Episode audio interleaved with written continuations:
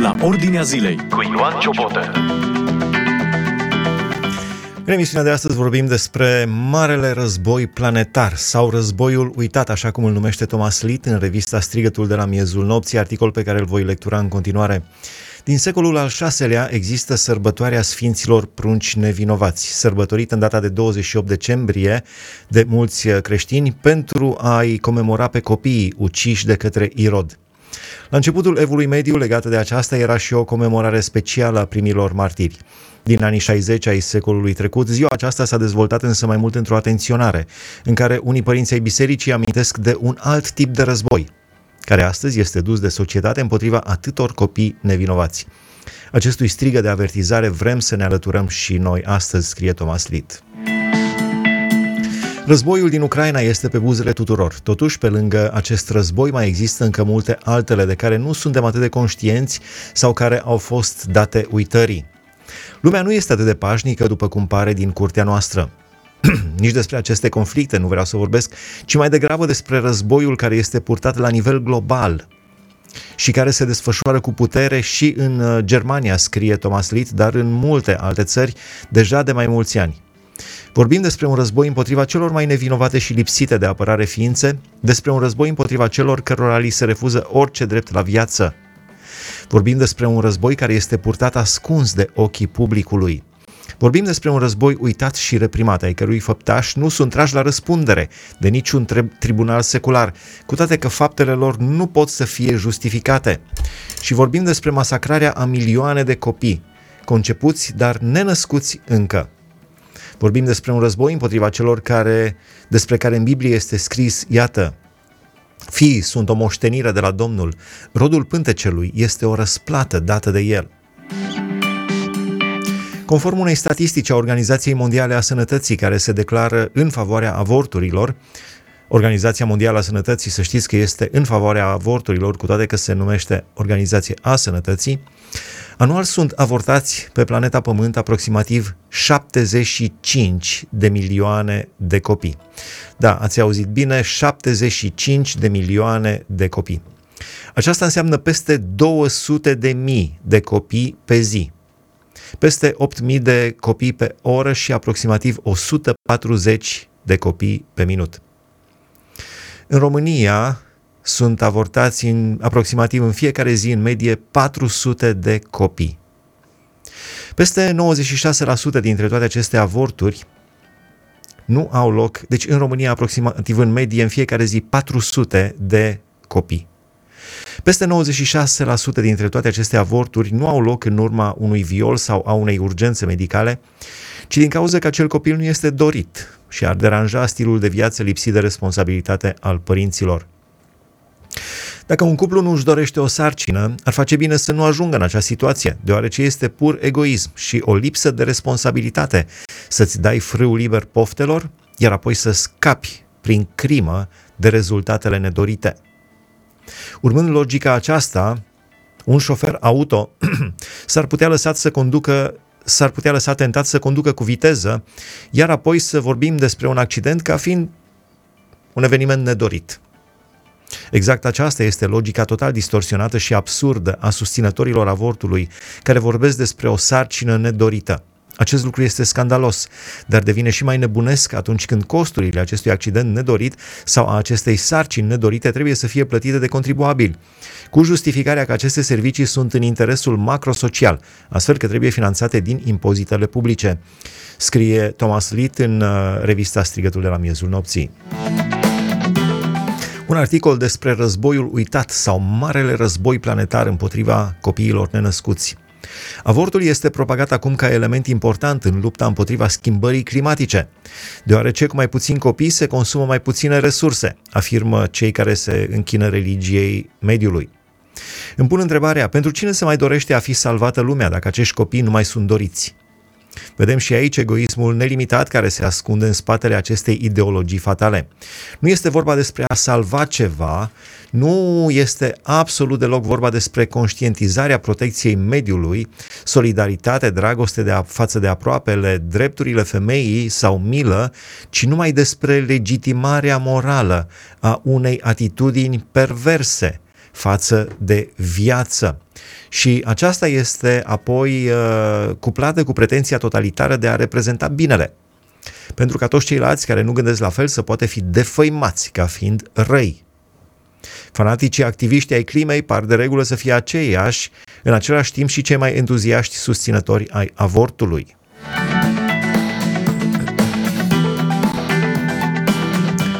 Dacă luăm în considerare doar copiii omorâți în Germania, scrie Thomas Litt în acest articol, mă întreb dacă nu aceștia sunt chiar personalul calificat de care ducem acum lipsă, personalul de asistență după care tânjim și cei care ar fi umplut fondurile goale de pensii și fondurile sociale. Nu îi omorâm noi pe cei și aceasta și cu permisiunea tacită a guvernului care ne asigură viitorul? Scuzați-mă, dar cât de prost trebuie să fie un om dacă îl împușcă pe pompierul care este tocmai pe punctul de a-i stinge casa aflată în flăcări. Copiii și încă cei nenăscuți nu sunt în niciun caz răspunzători de un sfârșit amenințător al lumii, ci lucrurile stau exact invers. Copiii ne asigură viitorul și împiedică dispariția planetei, civilizației, omenirii. Este realmente șocant că Parlamentul Uniunii Europene a cerut de mai multe ori dreptul la avort, punând în acest sens statele membre sub presiune pentru a implementa un astfel de drept inventat. Pe lângă aceasta se aud voci care doresc să îi oblige pe medici să efectueze avorturi, chiar și împotriva dorinței mamelor. O deputată a verzilor din landul Baden-Württemberg, spune uh, Thomas Litt în acest articol, a cerut în vara anului 2020 ca medicii care doresc să fie angajați în clinici universitare să-și ia angajamentul că vor efectua avorturi. Cine nu se conformează acestei declarații de intenție nu va primi post, cu toate că medicii depun jurământul lui Hipocrate pentru viață, nu pentru moarte. Mai mulți politicieni susțin această propunere. Propunerea a fost respinsă în Germania, dar constatăm cu îngrijorare în ce direcție fatală ne îndreptăm.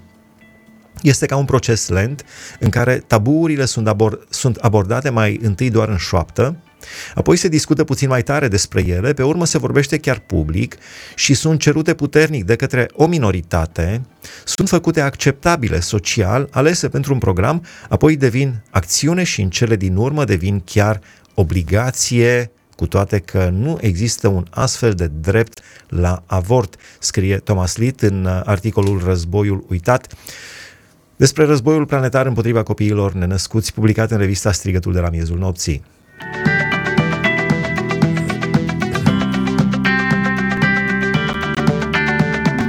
Casele de sănătate trebuie să plătească pentru aceste costuri și niciun medic nu mai poate refuza să efectueze un avort în Germania.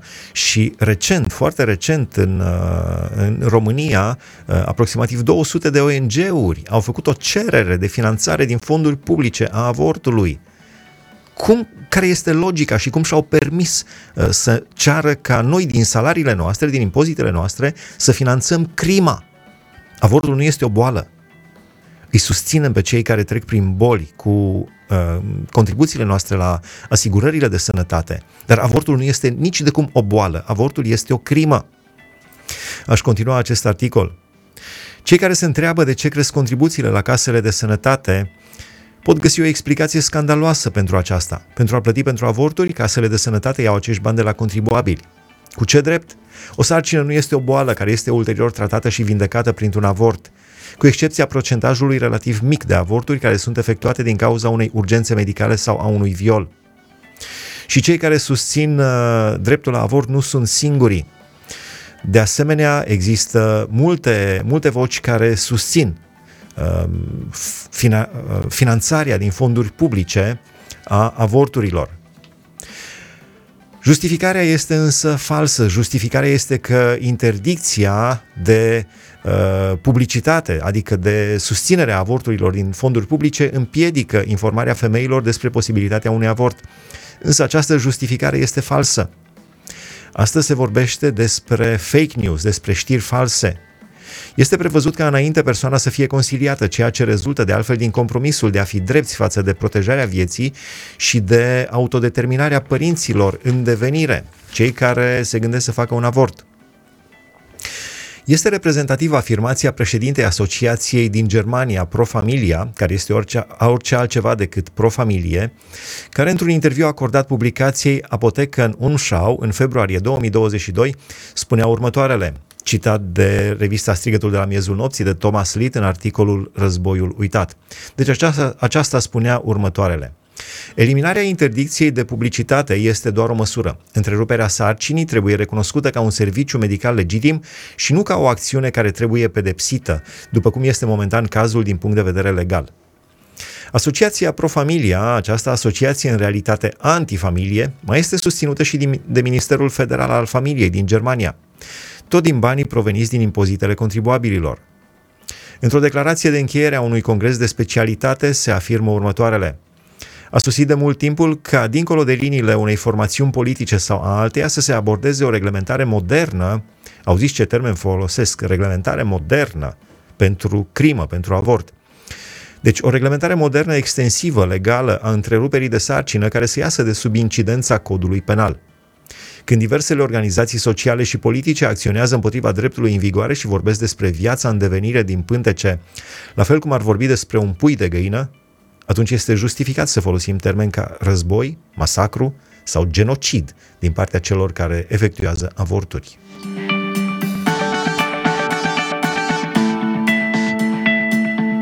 Ministrul german al justiției, Marco Buschmann, susținea că anularea interdicției de publicitate nu schimbă cu nimic conceptul de protecție a vieții nenăscute.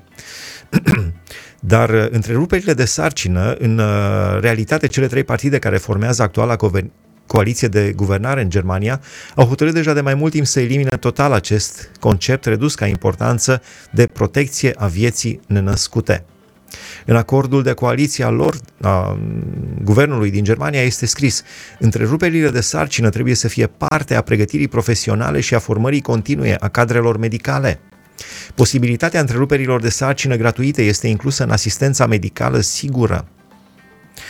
După cum am menționat ceva deja, spune Thomas Litt, anularea interdicției de publicitate nu este nimic altceva decât o măsură înnoită de a-i refuza prima suflare de aer, unei vieți nevinovate, fără scrupule și complet lipsit de conștiință. Catherine Göring Eckhart a declarat din partea verzilor în anul 2019 într-un interviu, spunea eliminarea Uh, paragraful lui este de, interzi, de interdicția publicității, este o cerere a verzilor și spunea cineva despre uh, verzi că sunt ca lubenița, verzi pe din afară, roșii pe dinăuntru. Aceasta este o paranteză mea. Dar continui lectura articolului. Și eu susțin această cerere. Plănuim să aducem și inițiative legislative. Trebuie doar să vedem când și cum vom face acest lucru, spunea această uh, purtătoare de cuvânt din partea verzilor în Germania. În, capa- în campania electorală a fost și un obiectiv programat în special de către Verzi și cei de stânga de a elimina complet paragraful care uh, interzice reclama pentru avort, ceea ce ar legaliza astfel orice avort, chiar și cu puțin timp înainte de naștere. În așa numitul drept la autodeterminare a femeilor, numai femeia poate să decide dacă dorește sau nu să ducă o sarcină până la termen. Iar dacă se decide împotriva copilului, Dumneavoastră, ca și contribuabil conștiincios și asigurat medical, va trebui să finanțați cu contribuțiile dumneavoastră acest avort, deoarece se presupune că este în interesul macrosocial ca acești copii să fie pur și simplu dezmembrați în pântece. Un comentariu pe această temă afirmă în mod elocvent și tranșant. În ceea ce privește decizia pentru avort, există un individ la care nimeni nu se gândește și anume acela care este avortat. Mi-am dat seama că, în mod paradoxal, toți cei care susțin avortul sunt oameni născuți și acceptați de către mamele lor, spunea cineva. Și în cadrul Organizației Națiunilor Unite și al suborganizațiilor ei este propagat avortul ca instrument important împotriva suprapopulării și în lupta împotriva încălzirii globale. Realitatea este că rămâne doar un mic pas până la legalizarea totală a, a avorturilor în uh, Europa, în multe țări din Europa, până în luna a noua de sarcină. Acesta este obiectivul declarat al forțelor politice, iar cine susține altceva este fie naiv, fie mincinos. Și vă reamintesc, în Statele Unite, actualul președinte Joe Biden și vicepreședinta Kamala Harris susțin avortul până în ziua nașterii.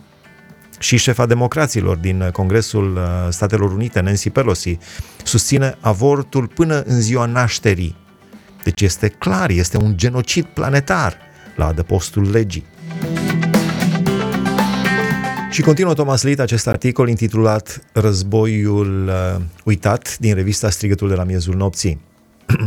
Spune, nu este greșit să se interzică publicitatea pentru tutun și să se atragă atenția asupra alimentelor nesănătoase, dar să se permită publicitatea pentru uciderea copiilor și să nu se facă referire niciun mod la consecințele grave ale unui avort. Se poate? Poate că unii încă mai cred că aici nu este vorba despre copii, ci doar despre niște aglomerări de celule, argumentând că viața în devenire nu poate fi comparată cu viața existentă. Însă acest lucru este total eronat și este o minciună foarte clar. Ce spune Sfânta Scriptură, Biblia, referitor la aceasta?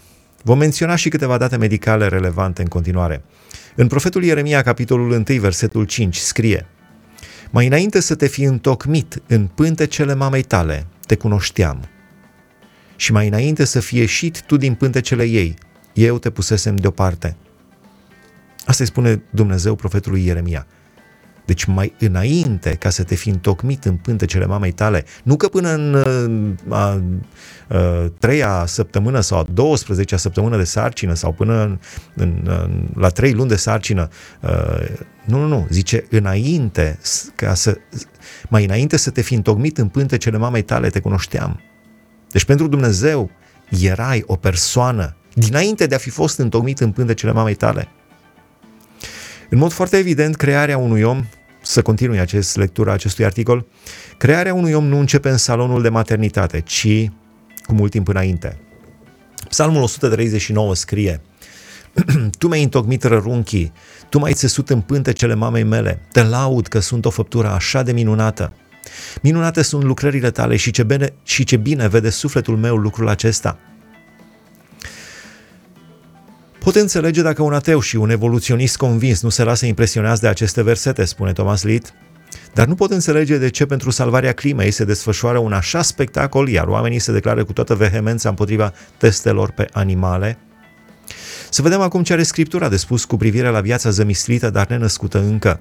În Iov, capitolul 31, versetul 15, scrie Cel ce m-a făcut pe mine în pântecele mamei, nu l-a făcut și pe el? Oare nu ne-a întocmit același Dumnezeu în pântecele mamei? Referitor la istoria Crăciunului, citim următoarele în Evanghelia după Luca, în capitolul 1, versetul 41. Cum a auzit Elisabeta urarea Mariei, i-a săltat pruncul în pântece. Și acest lucru corespunde unor realități incontestabile. Începând cu a treia săptămână de sarcină, sunt detectabile sistemul nervos și raspinării și creierul copilului. Cu alte cuvinte, nici de cum nu se poate vorbi despre o aglomerare amorfă de celule. Nici vorbă, este o minciună. Aici este vorba despre viață. Și orice femeie care a purtat un copil în pântece știe cum copilul dă cu picioarele în timp ce este în pântece, cum se mișcă, cum reacționează. Nu, nici vorbă de avor sau avor până în ziua nașterii. Începând cu a cincea săptămână de sarcină, deja toate organele sunt formate și funcționale. Începând cu a șasea săptămână de sarcină, copilul conceput își mișcă capul, practică reflexul vital de subt, înnoată, pedalează din piciorușe și face salturi. Să ne gândim, cum spuneam, la pruncul care a săltat în pântecele Elisabetei. Începând cu a 12, a 12 săptămână de sarcină, toate sistemele organismului lucrează împreună. Astfel, copilul respiră, înghite, digerează și uh, digeră și urinează. Începând de acum, el simte și durerea, motiv pentru care până acum avorturile erau permise numai până în săptămâna 12 Se dorește eliminarea acestui aspect cu scopul ca avorturile să fie permise până chiar înainte de momentul nașterii. Deci acesta este marele război planetar, genocid, împotriva copiilor nenăscuți. Începând cu săptămâna a 12 de sarcină, copilul tresare la zgomote și se trezește și doarme în ritmul mamei. El experimentează cu simțurile lui mediul de viață prenatal, este capabil de a acționa, de a învăța și de a suferi, motiv pentru care părinților le este recomandat să-i vorbească copilului din pântec și să mângâie burtica mamei. Dacă un copil simte toate aceste lucruri, oare ce se întâmplă cu el atunci când un, uh, o chiuretă, un cuțit sau un tub de aspirație pur și simplu îl dezmembrează în bucăți? Și mi-am ce spunea poetul Ioan Alexandru, o femeie care avortează este condamnată să rămână veșnic grea, adică să rămână veșnic însărcinată cu copilul pe care îl omoară în pântecele ei. Continui lectura articolului Războiul uitat de Thomas Lee din revista Strigătul de la miezul nopții. Având în vedere aceste dovezi, mai este oare exagerat să vorbim despre un război uitat? Fiecare poate gândi ce vrea, dar, ă, după părerea mea, spune autorul, ne aflăm într-un război împotriva propriului nostru popor, respectiv a propriilor noștri copii. Cine le oferă protecție acestor victime? Cine își ridică vocea împotriva acestor victime inumane? Cine sunt cei care instigă la război? Cine sunt atacatorii și ucigașii bestiali? Pe lângă cei care efectuează avorturi sau obligă la avort, sunt politicienii și organizațiile care fac toate aceste crime posibile și nu întreprind nimic pentru protejarea vieții concepute. Și mă gândesc la un medic sau la o asistentă sau la o infirmieră sau la personal medical care participă la avort, la aceste crime oribile. Pot să doarmă liniștiți noaptea, pot să mănânce apoi liniștiți la masă. Cum poți să faci așa ceva și să ai impresia că nu s-a întâmplat sau să trăiești cu senzația că nu s-a întâmplat nimic? Da, să ne imaginăm că în loc să fim bombardați zilnic cu cine știe ce rată de infectare a întregii populații cu noul coronavirus, fără a banaliza câtuși de puțin drama pandemiei, am auzit la știri, în săptămâna aceasta au fost avortați 2000 de copii. Sau, Astăzi au fost dezmembrați 300 de copii în pântecele mamelor, mamelor lor, copii ale căror organe erau de plin formate, copii care aveau sentimente și care puteau simți durerea. Cum ar fi dacă am vedea la televizor imagini ale unui astfel de avort și cât de disperat se zbate pruncul nenăscut în pântece, dar nu poate scăpa din fața aspiratorului, tubului aspiratorului sau a chiuretei? Acesta nu este un război uitat, ci un război despre care nu se vorbește. Mai degrabă este un tabu absolut, astfel că se depun eforturi pentru a-i defăima și reduce la tăcere pe cei care protejează viața. Și recent citeam o știre în Anglia, în Birmingham, o doamnă care se ruga în tăcere, deci în mintea ei, rețineți, se ruga în mintea ei, în fața unei clinici de avort, a fost arestată pentru că se ruga în mintea ei. Unde am ajuns? Deci este o dictatură mondială cumplită împotriva celor care susțin viața, celor care susțin uh, că avortul este o crimă. Da, nu am auzit încă nici de niciun uh, protest din partea politicienilor față de atât de multă intoleranță și ură, ură împotriva copiilor nenăscuți. Să ne imaginăm doar că ar fi contrademonstrații care ar perturba, perturba o paradă a homosexualilor. Imediat s-ar lua măsuri drastice pentru ca așa ceva să nu se mai întâmple.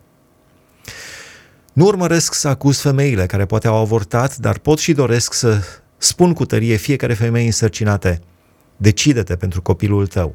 Va fi o binecuvântare pentru tine și pentru cei din jur.